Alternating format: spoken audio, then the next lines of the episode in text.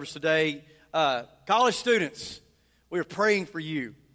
And we hope that your first week back, if it hasn't already happened, is about to happen, or will happen, we're praying for you. And uh, some I heard as, as I was getting changed and getting back out here that we had some guests from Toccoa Falls. Thank you for being here. We hope that maybe you can find a home away from home here uh, as you're doing your studies. And so we're honored. Will, Ashley, we love you guys and love what you're doing uh, in that life group and that ministry. And, and I can't all I can tell you is that I'm kind of like this guy. I have ideas and I just throw things on the wall and see what sticks. And I can't wait to see how our college ministry is going to grow over the next couple of years under their leadership.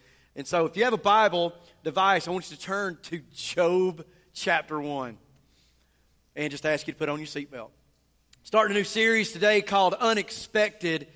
And so, to do that, I thought I would start by just kind of laying out some scenarios that I would think. Uh, fall in the category of unexpected circumstances, things that you find yourself in that you didn't expect. It's Monday morning, you go into the office, and usually you walk in and people are talking about the weekend. You might see your friend who, who's in the cubicle or in the work area next to you, and they're sitting there and they go, they're not talking. It's a somber moment, and you kind of walk in a little bit spellbound, you're like, okay. For a few minutes, you just kind of acclimate to the environment, and then you lean over to your coworker and say, Hey, what's going on? And they go, You didn't read your emails, did you? And so you rush to your desk and you turn on your PC. Well, if you have a PC, you don't turn it on, you wait until it does all the updates, and except for your Mac friends who just open the lid and there it is. Um, you're exacerbated already. You're anxious because you, you want to know what's going on, and, and there's the email from your supervisor says, There's been cutbacks because of productivity, and I need to meet with you and the boss at 9 o'clock. Layoffs. Unexpected, right? Or maybe um, your mom calls you, and you know that your dad had not been well. And so you rush, or she says they've been, your dad's been rushed to the ER, but it's, but it's all right at the moment. So you take your time. You, you go ahead, you finish your coffee, you get ready you get in your car, and you know, there's a little glimmer of thought like, what if something happens to my dad? Did I tell him that I love him? Did I apologize for being an idiot in high school? I mean, and so you get to the hospital and you, you, you get off the elevator and you hear the dreaded words, code blue. And so as you're going down the hallway, you, you're trying to remember the room number that your mom told you, to all of a sudden realize that the code blue is on the hall where your dad is. Turning the corner, you find your mom and your siblings weeping in the hallway. It's unexpected, isn't it? Or maybe, I mean, this is, this is a really weird, weird scenario. Maybe you find yourself, you've been saving for years for this dream trip. And your husband's been working diligently to get the reservations done. And, and you're like, oh, this is great. We're going to leave. And so you go drop the kids off at school. Your parents, they're going to take care of getting them back and forth to school while you and your husband go on this dream trip and you leave to go drop the kids off and you return to find a wrecker parked in your driveway and you pull up and you open your door and say you know what can i do? Can i help you? And the driver says well we're here to repo your car. And you're like what? What's going on? Well you've missed six payments. So you call your husband and say what's going on? They're, they're here to get my car. And then he has to confess to you well i didn't want to tell you but i had paid the trip off but was hoping that i could work out a deal with the loan agency for the car, but it didn't work out. Maybe you're like me. One spring morning, my mom worked at a daycare and kept this young boy that's about my son's age at this time. And his brother and I were classmates. And I was getting ready to go to school. And my mom never screams, but my mom screamed. And I ran down the hall and she said, Oh my gosh, I can't believe this. And on the news was the story of my classmate having shot three members of his family, including that young boy that my mom kept in the daycare. It's unexpected. You see, the late Herman Cain talks about death and grief. He talks specifically about death. And he said, Death never makes an appointment, does it? It's unexpected. The University of South Australia, on, on their college page, uh, talking to students about missed work or missed classes, defines uh, unexpected circumstances like this, beyond your control, for which there is no opportunity to prepare for in advance. The prefix un of the word means not, and expected comes from the word to see or to look at. Expected in its raw form is, is a word we see as, as hope. We expect something to happen. But when something is unexpected, it lends itself to the opposite, a situation that doesn't really build hope. It leaves you feeling hopeless, helpless, and lost. And everyone in here today and joining us online, you are in one of three categories. You're either in an unexpected situation, about to go into an unexpected situation, or you've just resolved one. And no one else understands the depth of pain and heartache you experienced in your unexpected circumstance. No one knows the disappointment, no one knows the hurt, the length of the journey, the amount of time and energy you had to expend to wrestle through that circumstance. Your pain is your pain. And there is not a single individual on the face of this planet that can empathetically understand exactly what you've gone through. It's kind of like when I stood with Laura at her mom's visitation, and this elderly lady came up and said, I remember losing my mom last year. And my mom said, But no, that wasn't my mom. Your pain is your pain, and your loss is your loss. And all of us find ourselves from time to time in unexpected circumstances. And we ask a question, a question that's been asked for, for many centuries How can a good God allow bad things to happen? You know what? Let me rephrase that question because I think it's a little deeper than that. God, why are you letting this happen to me? Don't you know who I am? Don't you see how good I am and the things I've been through? Why are you letting this happen to me? That to me is the more uh, more applicable question. It's not necessarily that you're wrestling with God's goodness, you're wrestling with God's goodness in your life right now. Because, in your own estimation, as all of us would admit, I don't deserve my unexpected circumstances. Because I can't ex- explain to you with specificity why God allows bad things to happen, but I, I can kind of kind of summarize it in four ways. Number one, God does God's will for His glory. Did y'all hear that? God does what God does for His glory, and He is still a good God. Secondly, Satan is alive and well and at work in this world. And as we're going to read in the book of Job, it doesn't make sense that God would allow Satan what he allows him. But let me remind you Adam and Eve submitted to his authority in the garden. And they reversed the creative order. It was supposed to be God, man, creation, but because Adam and Eve listened to creation, they subjected themselves to him. All of creation yearns for the redemptions of the sons of God, for the redemption. Another reason is that God allows bad things to happen in your life sometimes to correct you. We talked about in that in Hebrews, didn't we? He disciplines us. But you know what? We live in a fallen world, and sometimes bad things happen to supposed good people. And why would God allow any of that to happen? For His glory and our growth. For His glory and our growth. And here's the problem if you allow your grief to consume you, you will begin to project your suffering onto God and begin blaming Him for the situation and cut yourself off from the comfort that God provides. When you are busier trying to point the finger back at Him and blaming Him for your situation, blaming Him for your circumstance, then you cut yourself off from the peace that God can provide. For some of us in this room, our circumstances of our, are of our own making. I have another family member with a 20 plus, 20 year plus addiction who still does this. You made me this way. You know what it says in Proverbs? Check this out. In the book of Proverbs 19:3, it says, The foolishness of man ruins his way, and his heart rages against the Lord. That's one end of this spectrum. There's just some circumstances you find yourself in of your own making. But then go to the other end of that spectrum. In a fallen world, fallen things happen, and sometimes it just seems like it just keeps piling on, doesn't it? And we live by a false truth that we think comes from Scripture that God will never allow more to happen to you than you can bear. I'm going to undo that with one word martyr. There are martyrs in Scripture who, who paid the price of their life. That's more than anybody can bear, right?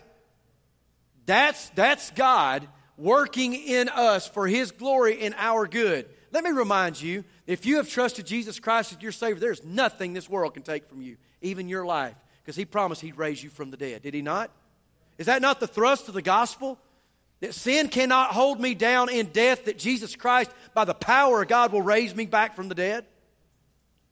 It's a dangerous place, spiritually speaking, when you allow your grief of your circumstances to pull you away from God. Unexpected circumstances.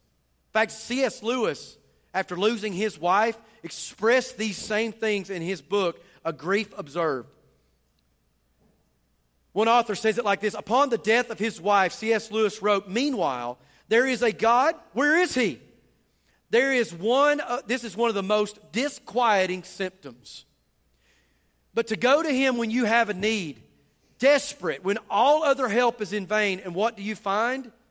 A slammed door in your face and the sound of bolting and double bolting from the inside.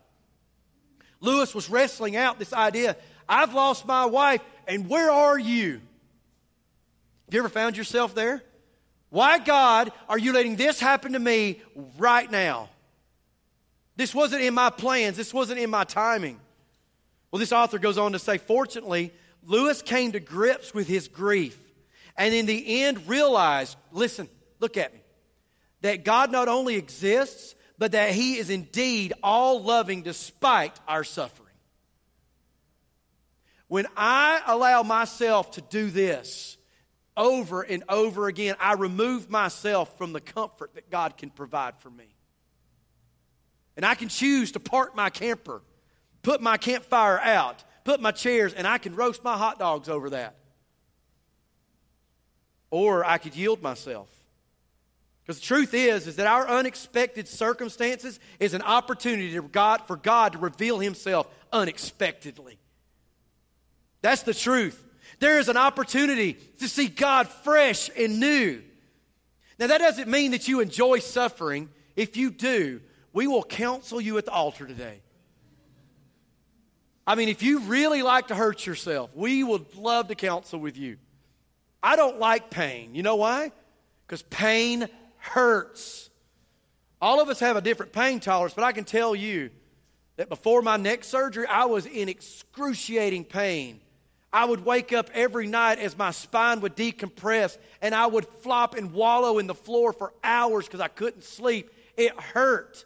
And I remember waking up after my decompression surgery and I went, Oh, thank you, God, my hand doesn't hurt anymore. You know why? Because pain hurts. I didn't like it. But you know what? That season of testing in my life stretched me to my limit. And I'm not saying I suffered well. I didn't suffer well.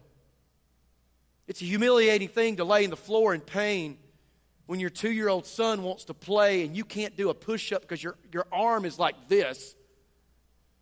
And you're grieving this idea of having surgery. And I was weeping in front of my two year old who doesn't even remember this. Thank God he doesn't remember it. My girls do. And I would say, God, why won't you heal me of this? I don't want to have surgery.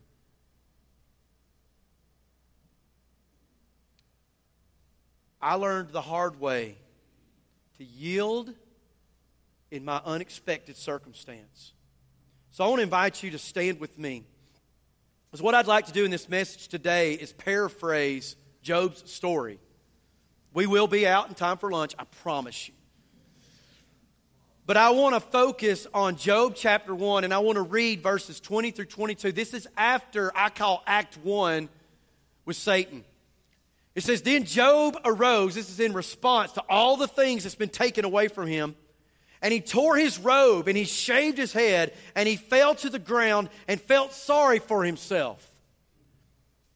What does it say in your Bible? Say it again, please. He worshiped. Then he said, Naked I came from my mother's womb, and naked I will return there. The Lord gave, and the Lord has taken away. Blessed be the name of the Lord. And can I just go ahead and inject this here? We don't have a problem blessing God in the blessing, but we have a problem blessing God in the subtraction. You, you follow me? We love it when God does the good stuff, but we look at the bad stuff as God not doing it for our good. You want to you want to experience worship? Bless God in the subtraction. Then it says in verse 22, though through all of this, Job did not sin, nor did he blame God. Because if he would have, the whole narrative of this book would have been unraveled because God said, Have you considered my servant Job, who is upright and righteous? Father, let the words of my mouth, humbly my mouth, and the meditation of my heart be acceptable in your sight. And if it's not, make my heart right, make our hearts right, prepare our hearts to hear, because you are our rock, our Redeemer. In Jesus' name, amen. Everybody's got the seatbelts on, right? Does anyone need to go to the restroom or, or get a dum dum lollipop? As this book begins, we, we get this picture of Job, which we believe to be one of the oldest books written in the Bible, if not the oldest. The word Job means, ready? Hated. His name means hated, much persecuted. More than likely, he lived around the time of Abraham, Isaac, and Jacob. How do we know that? Well, because he served as a priest to his house. He had seven sons and three daughters. And so he was a priest for his family. In fact, the way that he, he was such a family man, he had seven sons. And so, according to the way the text reads, he would go and have dinner at one of his seven sons' houses each night, all set for seven days of the week. They'd all go there. It kind of reminds me of one of my aunts and uncles who every Thursday, and my uncle just turned 80. He looks like he's 55. I mean, he is phenomenally in shape and they get all of their family together. It's kind of rare in this day and time, isn't it? That people, families get together and they break bread, they eat together. It's awesome. That was Job. In fact, Job was such a family man and such a good father. After that, they would have those celebrations every day. The next morning, he'd wake up and out of his wealth, he would go and make sacrifices for his kids if perchance they had sinned. We don't know those kind of dads in this culture, do we? We live in a culture where dads have abandoned their families.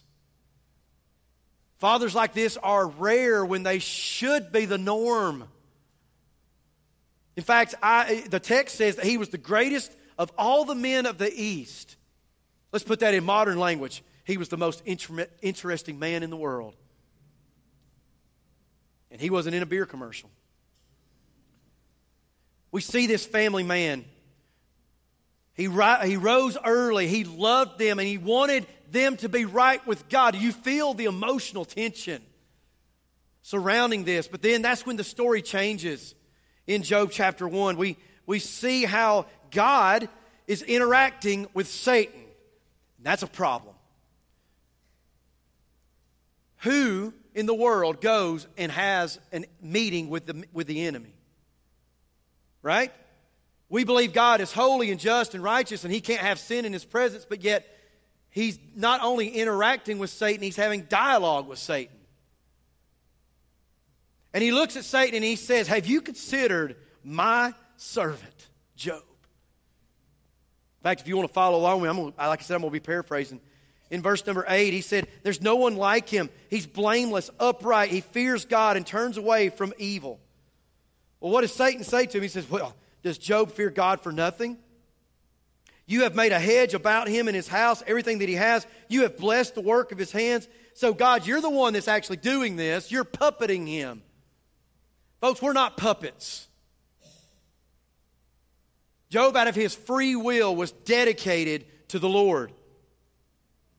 Lord said to Satan, Behold, because Satan says, Well, you know what? If you took your hand off of him, he would, he would probably deny you. He said, You know what? All that he has is in your power. Only do not put your, your, your hand upon him. And that breaks us theologically. If we don't interpret this correctly in its context, we could see God not being so good, right? And that's a problem. But is God good?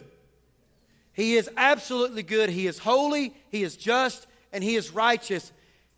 And He is sovereign even over the schemes of what the devil may bring. Whatever de- the devil can throw at you, whether that be emotionally, spiritually, or even in this text, physically, there's nothing that he can do to you or to me that can thwart the plan of a sovereign God. And so he goes on, and this is where it begins to just fall apart. The Sabaeans come in and they kill his, they take his livestock, kill his servants. His kids are getting ready for their daily meal. A wind comes and blows the house down and kills all 10 of his kids in one fair swoop. And then we get to that passage that we just read. Then Job arose. He tore his robe, shaved his head, and fell to the ground. I'm telling you what, if you lost all three of all 10 of your kids, you'd fall to the ground too. I was telling Emily on our little uh, pre-college journey this week. We were we were driving through St. Andrews State Park, and I just vividly remember looking over at her and say, "You know what? I've lost a lot of people in my life, and there's people in my life. If I lost, I'd be sad. But I tell you what, if I ever lost any of you, I'm telling you, it would rip a hole in my heart. You know what I'm talking about. I've got friends that have lost children, and that should not be normal. You should not bury your children. And unfortunately, this is a fallen world we live in, isn't it? It's full of sadness and gloom and darkness and unexpected circumstances. But when I began to put my hand like this toward God because I believe God caused all of my suffering just because He wants to make me hurt, that's when I close the door of my heart and I don't let God be able to do His work. Job standing there, and, and we pick up in chapter 2 and we see this, see this uh, second meeting between God and Satan. And, and I mean, Satan, I mean, the Lord has to say to Satan, hey, look, have you considered my servant Job? Well, he did because he just went and took everything he had. There's no one like him on earth, blameless, upright, fearing God, turning away from evil. Nothing changed about Job. But listen to what he says, and he still holds his integrity. He still stands in that, although he said, Satan, you incited me against him to ruin him without cause. Satan says, Well, skin for skin. Yes, all that a man has is, is his life. What did Job say? Naked I came, and naked I will return. Is that not the, the, the sum of his life? So Satan says, quite, kind of quoting Job, look, he just said all he has is his life from this end point to this end point. Take your hand off of him. See what happens. So God says, okay, he's in your power, but be sure to spare his life. And Satan goes out and smites him with boils from the sole of his feet to the crown of his head. And it was so bad that he was taking scraps to scrape off the boils while he was sitting in ashes. This man went from something to nothing. Lost his family, lost all that he owned. He was a, a cauldron of emotion. Think about grief. Grief is a funny thing. Because when you grieve, there's a lot more in your emotional mix than just sadness. There's anger, there's disappointment, there's all kinds of stuff. And it's like you're sitting here dealing with grief, and sometimes you pull out of the cauldron, oh, I'm feeling angry today. And you put that back in, and you pull out, I'm feeling depressed today. And you're kind of doing this. Sometimes you just kind of step into the cauldron, and you're being wrapped up with so many emotions, you don't know what you're feeling. You're downcast. You're hopeless. And you look up to heaven wanting some kind of hope, some kind of comfort to explain the situation that you're in because you think the explanation logically will help you to feel better. But, ladies and gentlemen, if you haven't learned this yet, your heart and your head don't like each other. You can try to explain away what you feel, but you feel what you feel. And in this culture, we feel and don't think. We take emotions to determine truth, and we try to take truth to discredit emotions. It's a divine tension in our lives that if you solve one, you hurt the other. We are emotional beings and we are logical beings, and those two things come together. Here's Job, and Job is sure of himself I am righteous. I've done nothing wrong. And God's allowing this to happen to me. It's not the only place that we read about this. In Luke chapter 22, right before Jesus is about to be crucified, he's having a dialogue with Peter. He's already changed his name to Peter. But in this moment, he looks at him and he talks to him in his original name, Simon. And he says, Simon, behold, Satan has demanded permission to sift you all. That's plural. Change the way I looked at this verse. Satan has desired to sift you all. He's talking about the group. He says, But I have prayed for you, Simon, individually, that your faith will not fail. And you, once you have turned again, strengthen your brother. So, what is the truth? Two truths we see in this. Number one, Jesus and Satan talked outside of the, of, of the temptation. And that makes us uncomfortable, doesn't it? Not unless you realize that God is sovereign. Say sovereign. God is sovereign even over the devil, and whatever the devil might throw at you, God can use for his good. But here's the second truth Peter did get sifted. Y'all know what this is? It's a sifter. Yeah, yeah. Let's pray. Now, it's a flour sifter. And what do you use a flour sifter for? To sift the flour because you want to get the fine flour out of it. It's a separation. And that's what's going on here. There is a separation.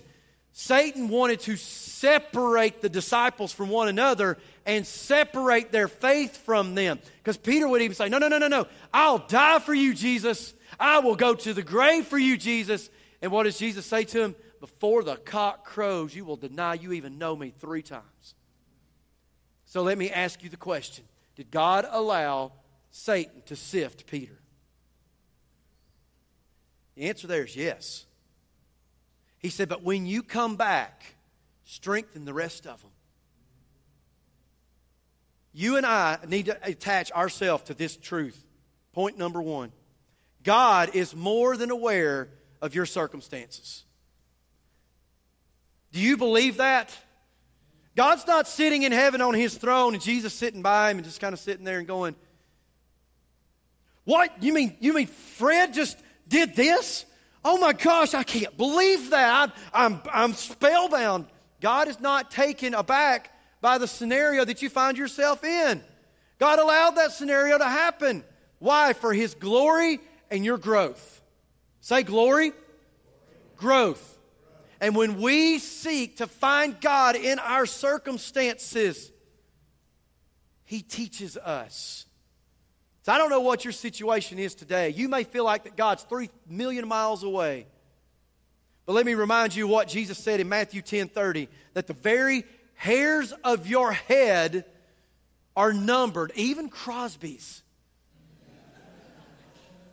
They're just in the follicle. I just seeing if y'all are paying attention. Everything about you, God knows. And don't you want to put your life in the hand of a God who knows where you've been, where you are, and where you're going, but yet He still loves you? While you were sinning, while you were a sinner, Christ died for you. Did you hear that? While you were sinning, Christ died for you. He looked at your life and saw where you were, and He had a plan for you to put your trust in Him. And He is very much aware of your circumstances. When Jesus comes to the tomb and Lazarus has died, and Mary and Martha and all those around them, they're distraught and they're upset. People debated, like, why did Jesus weep? Shortest verse of the Bible. Why did Jesus weep? You think he wept over Lazarus? No. He didn't weep over Lazarus. He knew what was about to happen to Lazarus. Do you think he wept for the crowds? Nope, because he knew he was about to glorify God by raising the dead. Let me tell you why he wept, why I believe he wept. An author wrote it like this Jesus, in the moment, with Mary in her grief, shared her grief. You and I follow the great and good shepherd, which John had just written about, and now is being illustrated that here's some close friends of his and one of his best friends die because he knew I had to, he held back. He waited days before he went. Lazarus was sick. Lazarus died, but he shows up to comfort them. And in that comfort, he's with them in their unexpected circumstances, not shaming them, not speaking down to them, but holding their hand. That's the kind of Jesus you and I serve. And if you and I, second point, will, ex- will look for God in those unexpected circumstances, we might find Him. God will reveal Himself His way in our circumstances. So I want you to, to take a moment. I want you to flip over to Isaiah chapter 63. Pretty much the back end of Isaiah, God's already pronounced judgment against the northern kingdom. He's already promised that the temple was going to be destroyed. This is somewhere around 700 BC when Isaiah is writing these things, long before most of it comes to pass.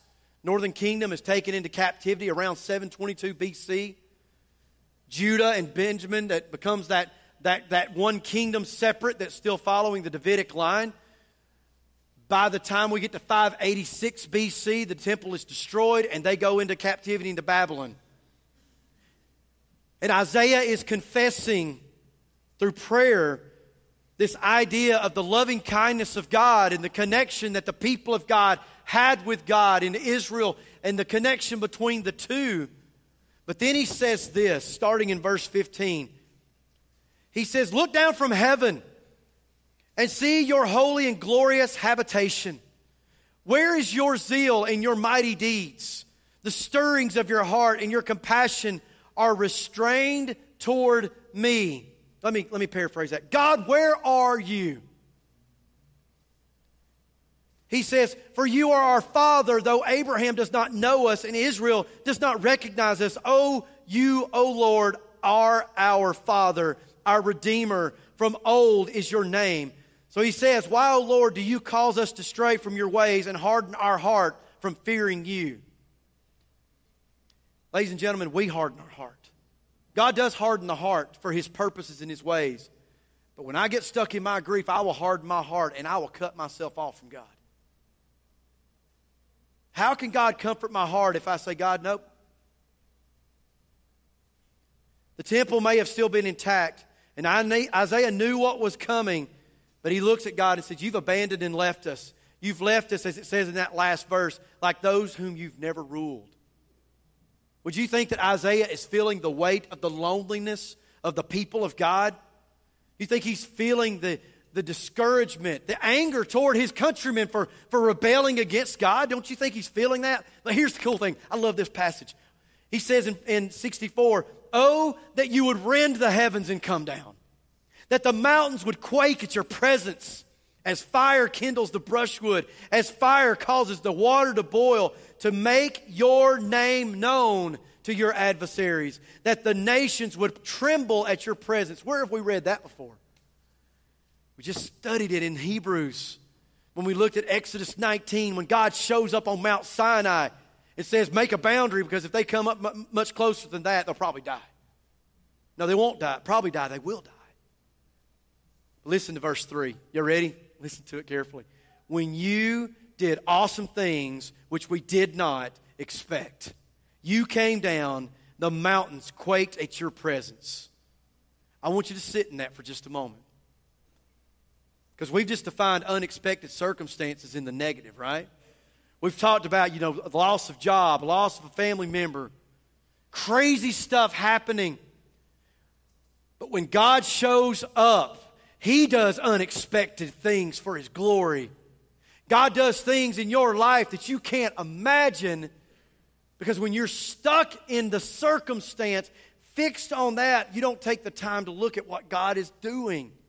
To have the faith and the temperance to see what the process might lead through. You did things that we did not expect. Kind of sounds like Ephesians 3 20 now, to him who is able to do far abundantly beyond all that we think or ask, according to his power, his dynamite that works in us. Think about Elijah after he sparred off with the priests and he watched God consume a sopping wet sacrifice. Fire from heaven. But then Jezebel threatens his life and he runs away to Mount Horeb. But while he was there, God shows up and that mountain quaked and the winds blew. And I'm sure it was scary, but let me remind you if you haven't heard this verse, he says, But then there was a still small voice. Your circumstances will scream loud in your ears to where you can't hear the still small voice of God. God knows your circumstances. He is more than aware of that. When we're looking, we will see God working in those circumstances. And as you go on down in that chapter to verse 8, he says this But now, O Lord, you are our Father. We are the clay. You are our potter, and all of us are the work of your hand. Jeremiah chapter 18, verse 6, it says the same kind of thing. Can I not, this is God speaking, O house of Israel, deal with you as a potter does? Declares the Lord, Behold, like the clay in the potter's hand, so you are in my hand, O house of Israel. If you harden your heart toward God in your situation, I can guarantee you, you will fail to see Him at work. You'll focus on your feelings, your loss. You'll lose sight of the vision of God, where He might be leading you. But what would it look like if we held to this truth, point number three, that in our unexpected, God, would res- God will respond unexpectedly? Don't put God in a box and say, God, if you don't do it this way, then it can't be you. God does things beyond our comprehension and what we can understand. As James chapter 5 verse 11 points to, Job was a man of perseverance. That in the dealings of the Lord, it showed that God was full of compassion and was merciful. What a great truth that no matter what circumstance you find yourself in, God is a merciful God. It may not feel like it, but it's true. In fact, as you go back and you read the book of the book of Job, you know what it is? It's a, it's a dialogue between Job and these three supposed friends. And those friends are trying to convince him of a poison that's even in our culture today. If you do good, good things happen. If good things are happening to you, that means you're good. What does the Bible teach about our goodness? It doesn't exist. There's no one good, no, not one. I cannot stand in my own righteousness because I don't have any. Y'all catch that, right? And they're trying to tell him, you know what, if you just repent and tell God you're sorry for what you've done, things will get better. And Job keeps repeatedly saying, I've done nothing wrong. Let me stand before God and plead my case. How many of you have done that before? When I get to heaven, God and I are going to have a little conversation. I don't want to be near you when you do that. Because when you get to heaven, I don't think that's going to be your response. I think you're going to be just like Job. You're going to drop to your knees and worship. That's what I think is going to happen personally. If I could just tell God a few things, or what? What are you going to do if you went to God and said, "Well, God, I, you did that to me, and I can't stand it"? What? You think God's going to be moved by that? Job quickly finds out. Starting in Job 38, God shows up in a whirlwind and begins to speak to all of them, including his wise counsel. Where were you? He says, Where were you when I laid the foundations of the earth and told the sea to come this far? Where were you when I raised the clouds and the sun and the moon in the sky? Can you, by your power, lift up the clouds and bring forth rain? Where were you when the, mount, the goats were giving birth on the mountains? Where were you? He said, You know what? You want to give me counsel, then speak. Where were you? In verse 40, after God has explained this for a couple of chapters, it says that the Lord says to Job, Will the fault finder, talking about Job, contend with the Almighty? Let him who reproves God answer it. Job answered the Lord and said, You ready? Behold, I am insignificant. What can I reply to you? I lay my mouth, hand on my mouth. Once I have spoken, I will, I will not answer even twice, and I'll add nothing more. Then the Lord answered Job out of the storm and said, Now gird up your loins like a man. I will ask you, and you will instruct me. Will you really annul my judgment? And judgment there not necessarily being that he, God, Job has done nothing wrong. God allowed these things to happen to silence Satan and prove himself glorious. That was his judgment. And in that, God committed no evil and no sin. So you go on to chapter 42, and Job answers the Lord and says, I know that you can do all things, and that no purpose of yours can be thwarted. If you underline and mark anything, mark it. Who is this that hides counsel without knowledge? Therefore, I have declared that which I did not understand, things too wonderful for me, which I did not know. Job says, Hear now, and I will speak. I will ask you, and you'll instruct me. I have heard of you by the hearing of ear, but now my eyes have seen you. Therefore, I retract and I repent in dust and ashes. Job yielded. And I think for us today, that's the thing that's holding us back. From being able to, to see life in our unexpected circumstances. I'm not telling you that it's not going to be hard. It's hard. I'm not going to tell you that you're going to suffer well. I, I, I can't tell you what's going to happen to you the next time you find yourself in an unexpected circumstance. What I do know is this 1 Peter 5, verse number 6 says, Therefore, humble yourselves under the mighty hand of God, that he may exalt you in due time or proper time. Last point on your bulletin should say this yield to God in unexpected circumstances. Let me remind you of what he said in Isaiah 64 8. He said, But now, Lord, we are the clay, and you are the potter. All of us are like work in your hand. You see, the thing is, is I could put this clay in this sifter, guess what's going to happen? Nothing. Because this is how God sees me. He doesn't see me as the flour that's in this sifter. He sees me as a lump of clay. He sees you as a lump of clay. And it reminds me of a lady I used to go to church with many years ago. Her name was Miss Gloria. And I remember talking to Miss Gloria one time because I'm, I'm, I'm certain if she was here today and she could tell her story, that you would leave here going, going, man, I thought I had it bad. The suffering that she endured in her life, the, the abuse. But she, I remember her talking one day about us being, and she had this joy all the time about her. It was contagious. I'm sitting here looking at this piece of clay, and, you know, I just took and mashed it in my hand, and there's little cracks and there's folds in it. And she said, You know, when I look at my life the right way, God takes the tears of my suffering to wet the clay in order to re smooth those cracks and reform me to what He wants me to be. Have you yielded your life to the sovereign hand of God that no matter what kind of circumstances come, you know that He's got you? It ain't going to be easy. It's never easy. Pain hurts. But trusting the hands of the potter to make you what he wants you to be, that, my friend, is a statement of faith. So, would you stand with me? We're going to sing one last song before we leave today. But I'm going to challenge you to do something different. This altar is open. Some of our pastors will be down here at the front. If you want and need somebody to pray for you, intercession is biblical. Sometimes you just don't know what to pray. and You need somebody to pray for you.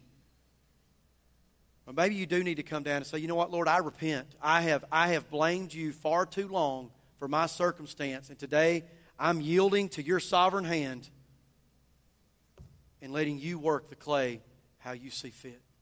Father, in the name of Jesus, as we come to this time of invitation, I pray that you would minister to our people, that you would touch them today. That God, we would yield to your sovereign hand and we commit our lives to let you do whatever it is that you want to do with us. In Jesus' name, amen.